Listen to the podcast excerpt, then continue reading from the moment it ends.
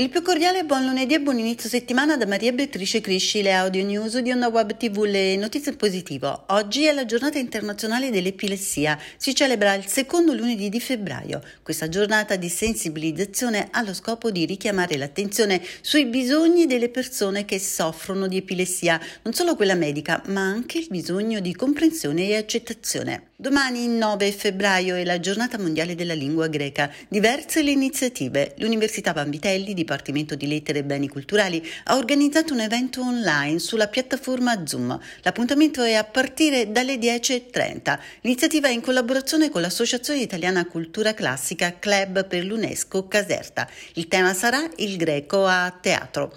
Iniziativa anche per il Liceo Manzoni di Caserta. Appuntamento alle undici sulla pagina Facebook del campus Manzoni. Bullismo, noi voci di donne con l'Istituto Giordani di Caserta realizzano un corso di formazione rivolto a docenti e data. Il progetto è finanziato dalla Regione Campania con risorse del Ministero del Lavoro e delle Politiche Sociali. Educazione, contrasto e prevenzione sono questi punti di forza delineati nelle attività di formazione rivolte alla comunità educante, sottolineano la preside Antonella Serpico e la responsabile dell'associazione Pina Farina.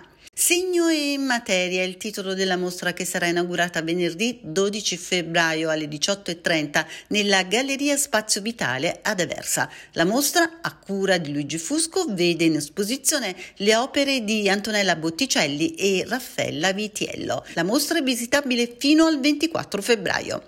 Ed è tutto da Maria Beatrice Crisci, un forte abbraccio e una raccomandazione. Seguite le notizie in positivo di onda web tv punto it.